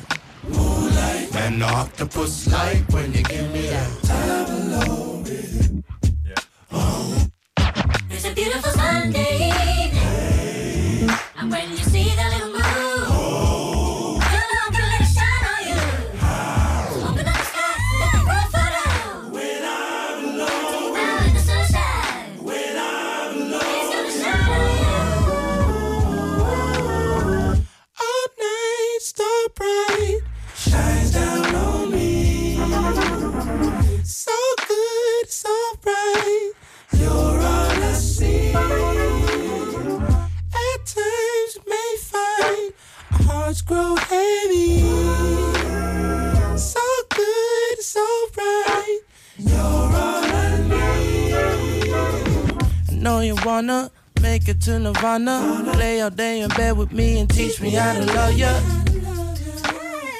wanna be my partner, uh. but baby, please believe me, loving me ain't easy. I'ma need some time with you. You gon' need some time with me. Who knows what we're gonna do? All I hope is you don't leave. All night, stop right. All night,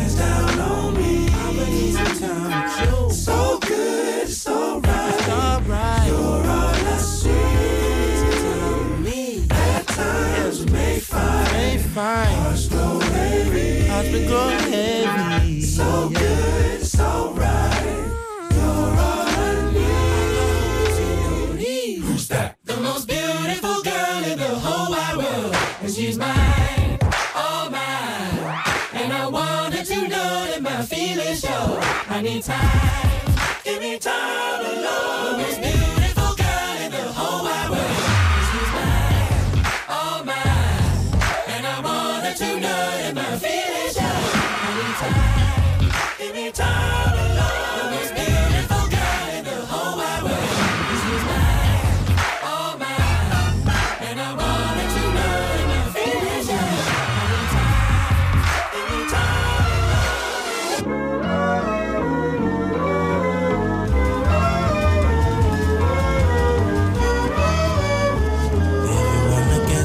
sunshine, walking on the rooftop, moonlight. We could cut the chit chat. I dig it when I get that. I'ma go get some time alone with you. Time alone with you. Time alone with you. Time Alone With You, Jacob Collier. We hebben het over eh, ML, UX en eigenlijk die, ja, die beide domeinen samen, om die samen ook te, te bekijken, Remy en Peter. Is dat een vrij nieuw idee dan om dat samen te bekijken? Het is eh, redelijk nieuw, maar er is al redelijk veel werk rond gebeurd. Eh, dat is ook de reden dat we Josh Lovejoy hebben geïnterviewd, omdat hij eh, bij Google eigenlijk heel veel initiatieven heeft gekickstart. En een van die dingen is de PAIR Guidebook, dat is het People AI Research Initiative Guidebook, ehm, die eigenlijk een centrale vraag stelt, hoe kan je ML-resultaten het best communiceren naar de gebruiker? For sure the most fun part of the process in my opinion. And and again also the one that's in need of like the most change you know. And this is why we started the guidebook was to try to make more of a cross disciplinary kind of back and forth so that we can at least start sharing some some common language.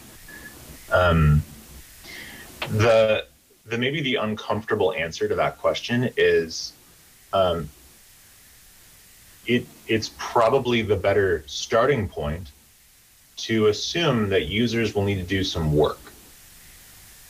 And and I say that because if you build a model and you expect it to be frictionless and seamless and just work, what you're also expecting is that it's never going to fail. And so there's one side where you can say, how do we reduce the impact of the failures? Um, and that's kind of a whole sort of school of design around like um, feedback loops and error handling. but the only way a feedback loop or error handling actually can live beyond the first couple errors before a user just says this thing just makes a lot of errors is this if you invite a learning loop right so if it got if it if it misunderstood me am I in a position where I have to go back into the if I in the speech recognition example, if it misunderstood me and it transcribed words that I didn't say, and what I now have to do is just go in and manually like tap and retype, well that's gonna get old pretty fast. And I've started now with this very high expectation that this thing is magic, and then it drops way down into this thing is kind of funky and I'm not sure what it is. And I guess I'll use it sometimes, but then I have to do a bunch of work. And so I should think about if I'm going to use it because I don't really want to do work. Yeah, I'll just not use it. Right. So it, it, it turns into that versus something very different, which is maybe don't frame it as magic out of the box, but as a system that's learning. Ja, die Pair Guidebook van Lovejoy is dus echt wel een heel belangrijke bron voor, eh, voor designers. En ik heb met Josh Clark ook gehad over de, hoe de rol eigenlijk van designers ook aan het veranderen is omwille van machine learning. En als designers moeten we veel meer rekening houden met wat kan er gebeuren als het fout gaat. En hij noemt dat zelf ehm, Design for Misunderstanding and a Touch of Chaos. Ik vond dat wel een goede think one of the omschrijving. hard things to really emulate, though, is how the algorithm will behave. Because machine learning is weird. It sees it, it like I said, it is not human judgment. It does the the robots don't see or understand the world that we do. They often have a really narrow field of view. And when things roam outside of that narrow field of view, the results are just bizarre, right? I mean, you mentioned the really awful and unfortunate case of like recognizing, you know, a human being as a gorilla and the demeaning and sort of awful aspects of that. You know, the machines do that kind of stuff all the time. Just weird misunderstandings. Sometimes they're comical, like we see with, you know, autocorrect all the time on our phones. And sometimes they're really damaging or cause of death, you know, crashing planes, sentencing people to prison sentences that they don't deserve. Awful things. So, one of the things that is hard to test as a designer building a prototype is those unforeseen misunderstandings. You can sort of put it in there. And, and I think that that's one thing to imagine as you're doing this as what is the worst thing that the machine could come back with? And how do we want to respond to that? And, it, you know, it's not a crazy thing to sort of think, what could the robots do that would actually cause someone's death? It's not a crazy question to ask. And how would we design to avoid that or soften the result somehow to avoid that problem? Um, and just and really anticipate weirdness and anticipate bad results. I mean, I, I will say that the more and more that I work with machine learning, the more that I'm realizing this is a really different kind of design exercise. You know, historically, we've been used to designing the happy path, this sort of step through steps that we are under control of with information that we are in control of. In this case, when we're putting crazy and unreliable humans up against machines that have a very imperfect understanding of the world, suddenly the job is not how do we design the happy path, it is how do we somehow design for misunderstanding and some degree of chaos. You know, that's that's what we're designing for. Dat is inderdaad wel interessant. De designing for misunderstanding. En, en die chaos vind ik bij- bijzonder interessant van Josh Clark. Gaan we het zo meteen dan nog wel verder over hebben. Wat er eh, allemaal kan fout lopen dan misschien al die misverstanden. Na Weezer Island in the Sun.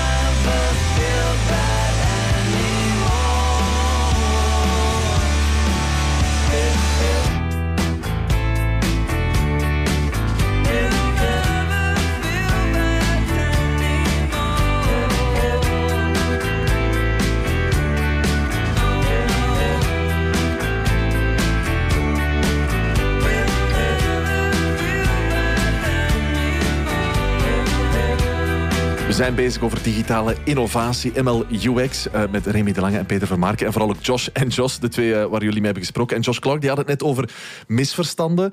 Daar ook voor ehm, designen, voor die dingen die kunnen foutlopen. Om daar eigenlijk niet, niet alleen de, de, de happy dingen, de goede dingen die kunnen gebeuren, maar vooral ook focussen op wat er kan foutlopen. Ja, absoluut. En soms is dat relatief onschadelijk en soms kan dat schadelijk zijn. Dat geloof ik. Ehm, en, en Josh Clark kwam af met een voorbeeld eh, van Google Maps om, om een beetje aan te tonen hoe dat we er eigenlijk als gebruiker vaak van uitgaan dat die systemen wel perfect zijn.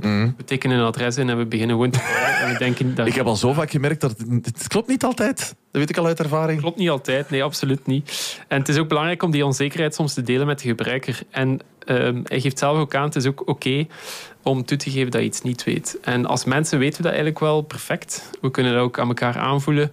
Maar we steken dat niet altijd in onze systemen. En dat zouden we wel moeten doen. a couple of years ago, uh, there was this incident out in Colorado here in the U.S. in the uh, in the middle of the country, where there was an accident on the road, and Google Maps started rerouting traffic around the accident. But they routed them into the middle of a field that was full of mud, and within like 15 minutes, there were hundred cars in the middle of a field, stuck in the mud, just trapped. Uh, and it's sort of a funny story, right? Because it, it, it goes to this sort of thing of like, well, follow Google Maps anywhere. All right, I'm driving through this field, which I think is an important thing that sort of shows how much we trust a system like that um, and what are the implications of that. But it also sort of says it as, you know, as mature and reliable as Google Maps is overall, it's not perfect and it does screw up. One of the things that Google Maps could have done in that context is kind of show some of the trade offs to the recommendation. This will get you there faster, but it's going to be on an unpaved road or a private road or a road that never gets traffic. You know, some things that can start to engage our critical thinking a little bit. You know, and to sort of say, I think that there are a lot of cases where the machines can take care of things for us. Google Maps is a good, great example where we just don't even have to think about it anymore. But how can our interfaces give some attention where there's either not faith in the system or there's something different about this recommendation that, you know, again, outside of normal, let's surface that signal for people to think about.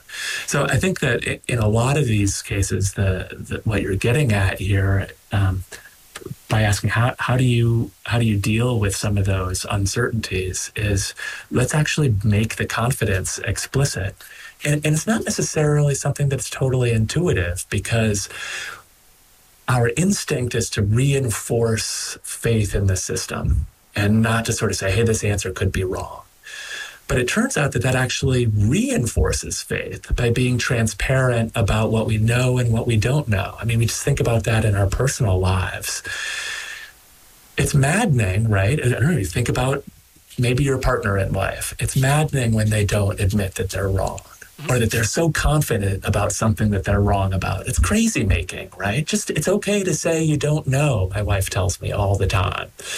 Uh, and uh, and that's okay. And in fact, that's something that reinforces sort of faith and sort of things. It's like, oh, this, uh, they will tell me when it's right and they will tell me when it's wrong. Inderdaad, dat, dat is gek. Ja, dat vertrouwen dat, dat we erin hebben. Tegelijk ja, het, het weinig kritisch denken dan soms zelf, omdat je er zo in vertrouwt. Ja, en dan die, on- die onzekerheid hè, die, die Clark een paar keer aanhaalt. Waar komt die onzekerheid vandaan?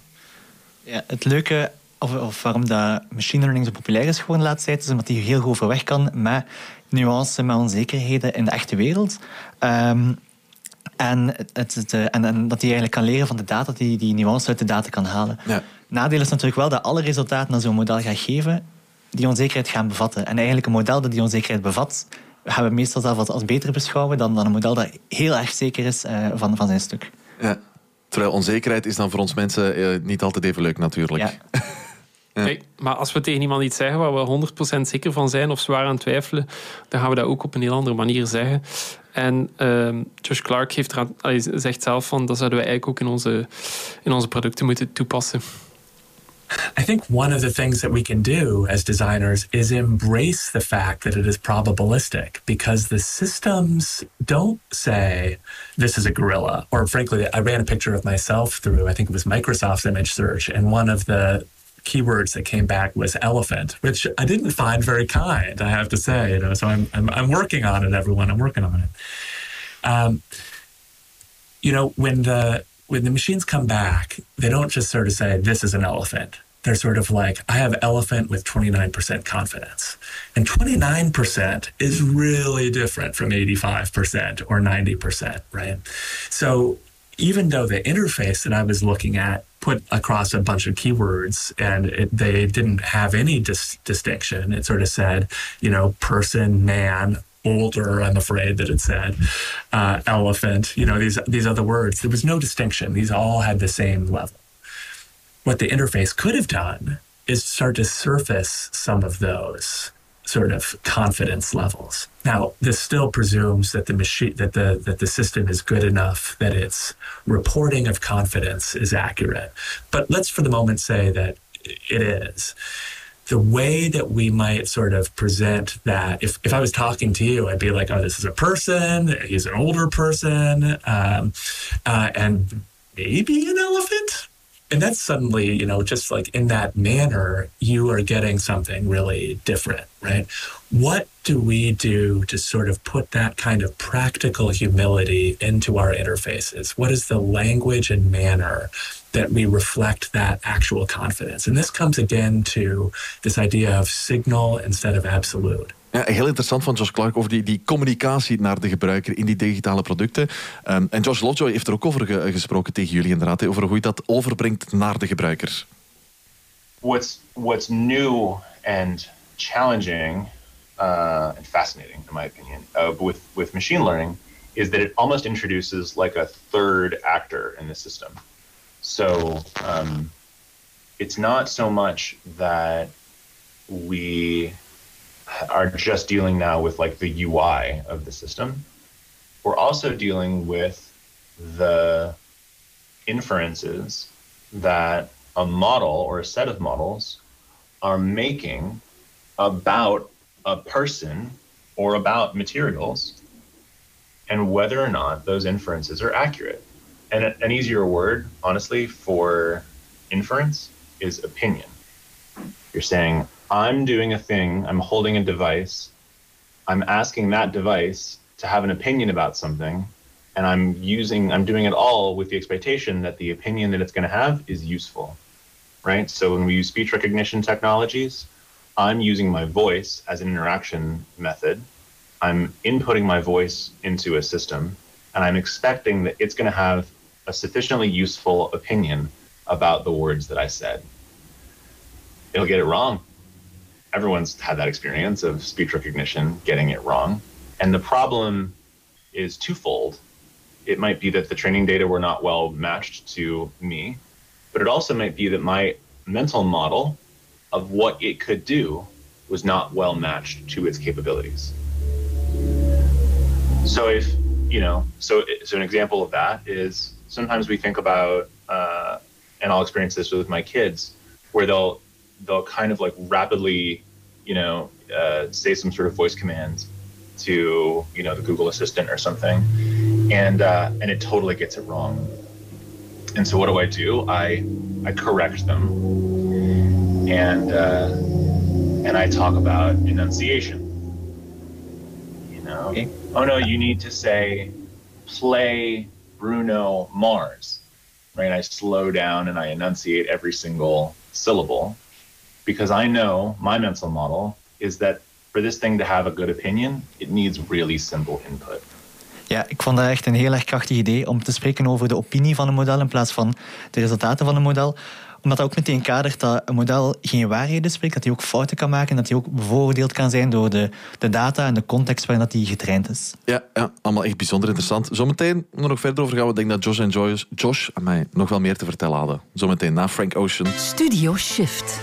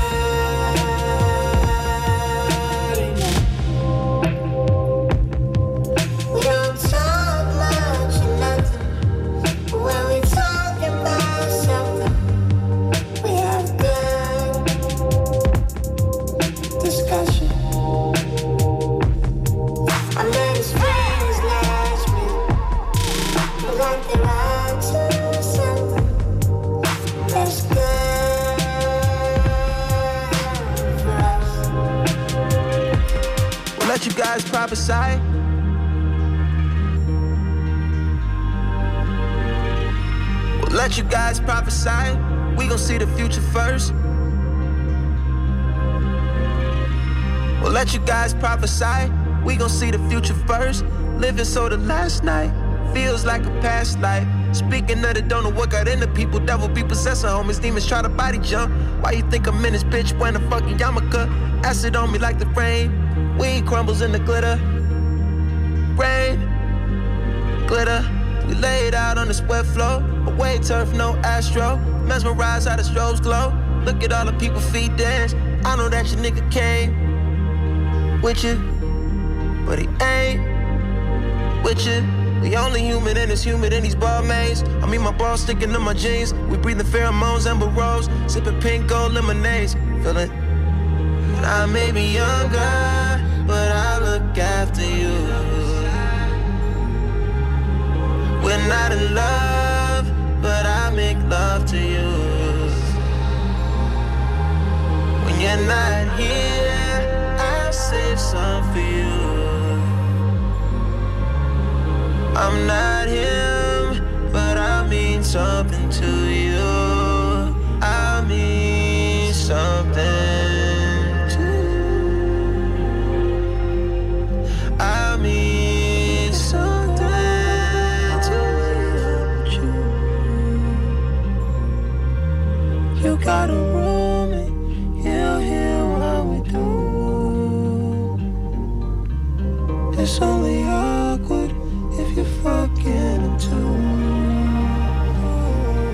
Frank Ocean, Nike's. We hebben het over eh, ML, UX, Machine Learning, User Experience. De combinatie van beide domeinen met eh, Remy en Peter. En we moeten ook even terug naar, naar eigenlijk vanmorgen. Mieke en Freddy die het al, al hadden over mentale modellen. Mieke die verwees onder andere naar de microgolfoven, wat wel echt een, een, een goed ding was. En waarom is dat hier ook zo belangrijk? Een, ja, een mentaal model, een, een mentaal model beter, eh, is die combinatie van verwachtingen dat je geeft aan een gebruiker. Wat kan ik doen met, eh, met mijn oplossing? Eh, wat kan ik daarvan verwachten? Eh, kan ik daarin in vertrouwen? Ehm, en soms is het technisch mogelijk om dat mentaal model ook om daaraan te voldoen, maar soms ook niet. En dan is het belangrijk om, om te weten hoe dat je dat mentaal model kunt gaan, gaan bekneden bij, bij je gebruiker en te gaan veranderen. So people will architect a system and they'll train a model, and training a really robust machine learning model can be like a year-long project. You know, it's like um, it's a it's a significant undertaking um, in terms of you know data collection and cleaning and and and training and hill climbing and iterating and unit testing and what have you. So if you come to the end of that and it's like, whew, this thing is this thing has a you know 87% word error rate, but the errors it's getting wrong are really problematic. And then you go to the design team and you're like, how do we fix this? That's a challenging statement, right? Like that's a hard position. You know, what I recommend in those situations is to build, um, is to try to improve the user's mental model about what the system needs in order to function. But the challenge of that is it means we're asking users to change themselves, right? So um, it means enunciating, right? It means slowing down and speaking in these carefully, uh, uh, you know, phonetically described statements, which, you know, if it's a if it's a really important message or a really important word, at least they know how to do it. Um, you can also do some there's some interesting hooks there if the model's been built the right way or in built in a robust enough way is you can help the user kind of look below the waterline. So it might mistranscribe something and then you can tap on it and it can show you other words that it was lower confidence about right? So um, but that again that expects at a technical level that when you're um, when you're going out to the model it's not just producing an inference um, and then dropping all of the other characteristics. Like most speech recognition models, for example, are um, while they are usually recurrent and they actually are building their phonetic construction over time, they drop off that data. They don't store it. So there's no storage of the constituent phonemes that underpin the resolving word. And so I'm always like, can we just hold on to that? That'd be so interesting if we can actually hold on to some of the atomic units that would be really interesting for the user experience because it would help users get a sense for how the system was being uh, put together, um, like how, how, how the opinion of the model was being formed. Ja, maar ik denk dat het ook heel belangrijk is dat we ons niet blind staren op de complexiteit soms van die modellen. Ehm, en zeker als gebruiker moeten we niet een systeem niet altijd volledig begrijpen, maar wel net voldoende begrijpen om goede en veilige beslissingen te kunnen maken. En dat is ook iets dat Josh Clark aangeeft. I do think that one of our jobs as designers is to help people have uh, some literacy in how these systems work. And uh, obviously, we don't. Nobody needs to know all of the gory details, and perhaps even a simple mental model will do. I mean, if you think about a car, you know, we have an extremely simplified mental model as drivers for how this thing works. I mean, it's really boiled down to, you know, three things. This wheel turns and, you know, we can hit the gas and we can hit the brake and, you know, and, and, and it just, it goes, right? Like we have an extremely simplified mental model. We also have some notion though of how, as experienced drivers, how the car will behave in wet conditions or how much time I have to brake in, in an emergency. Um, and I think that's a, that's that's I guess maybe some of the level of literacy that we need to sort of get at is yeah, sometimes the system is wrong and sometimes it will have bad results. And here's how I know when this will happen. Here's how I can understand the edges of what it's good at and when it needs help and when I need to step in. Interessante visies eh, van, van Josh Clark, Josh Lovejoy, wat die allemaal vertellen. Ehm, en op het einde van, van het gesprek met Lovejoy zijn jullie nog iets dieper ingegaan op de manier waarop we dan momenteel data verzamelen van gebruikers, het ethische aspect dat er ook bij komt kijken. Wat was de conclusie daarvan? Momenteel, ja, Lovejoy die is eigenlijk aan het, aan veranderen van, van, van richting. Meer naar ook het, hoe dat we die data inderdaad verzamelen. En ook de data privacy die daar rond eh, komt. Want langs de ene kant willen we performante modellen. Maar willen we ook dat de mensen ehm, klaar zijn om hun data af te geven en te begrijpen waarom dat, dat gebruikt wordt. En dat is eh, heel belangrijk in de visie van, eh, van Lovejoy.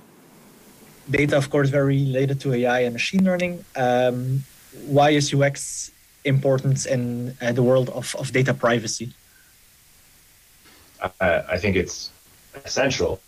Um, privacy, of all the kind of maybe more solidified standards that we think about in tech, accessibility, security, privacy, uh, privacy of those are, uh, it's the most kind of like psychological. Privacy is at its core an expression about yourself when it starts with the assumption that people want to, as much as they possibly can be, be in control of who can judge them and scrutinize them about what.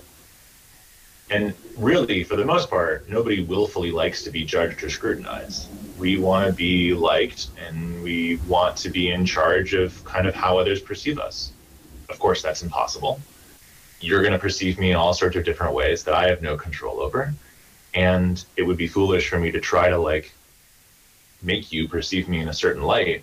But I'm certainly presenting myself in such a way, whether consciously or unconsciously, that I'm I'm revealing parts of myself and parts of my thought process that I hope will make you I don't know appreciate what I'm saying and perceive me as somebody who's thoughtful and whatever well intentioned right and so that's the heart of privacy it's it's the people that you give the key to come into parts of your house for what reason um, so it's not the locks on your door it's who you give your key to and even to what parts. You know, it's not just go wander around the house anywhere. It's we're gonna have a conversation in, in the kitchen about cooking.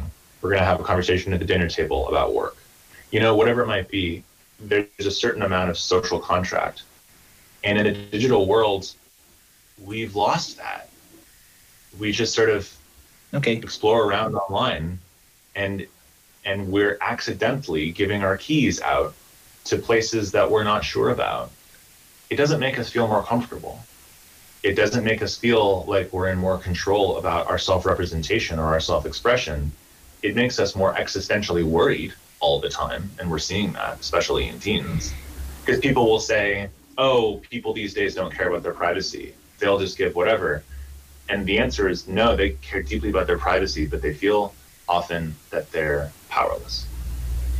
And so I think the job of UX is to give that is to re-level that playing field in the types of power and control and confidence that people have in how they express their privacy.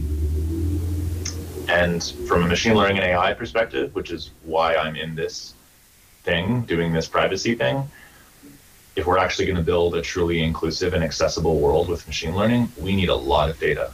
And if we are not gathering and, and, and stewarding that data in a way that is psychologically safe, then why would people have any confidence in sharing that data with these companies? And so I believe that's the mission ahead of us, as all of us in technology and the technology industry, and even the, the public sector and academia, is to try to build a certain set of shared rules about the sort of the social contract of how we treat data, how we respect and uphold people's rights to express themselves through their privacy, so that we're not just gathering data and training stuff, but we're building things that actually represent the world. Een aantal heel fijne stukjes uit uh, ja, wellicht veel langere gesprekken met uh, Josh uh, Lovejoy en Josh Clark. Ja, klopt. we konden daar eigenlijk eindeloos mee praten. maar we hebben toch moeten stoppen op een bepaald moment. Maar de, de volledige gesprekken gaan wel online ook beschikbaar zijn. Als je meer wil, van, meer wil horen van die twee, dan moet je inderdaad gewoon naar de website. Remy de Lange, Peter van Marken, dank jullie wel vooral ook voor die gesprekken. Het zal ook wel fijn geweest zijn voor jullie, veronderstel ik. Absoluut. We hebben veel bij. Bedankt om even tijd te maken voor Studio Shift deze voormiddag. En een fijne dinsdag verder.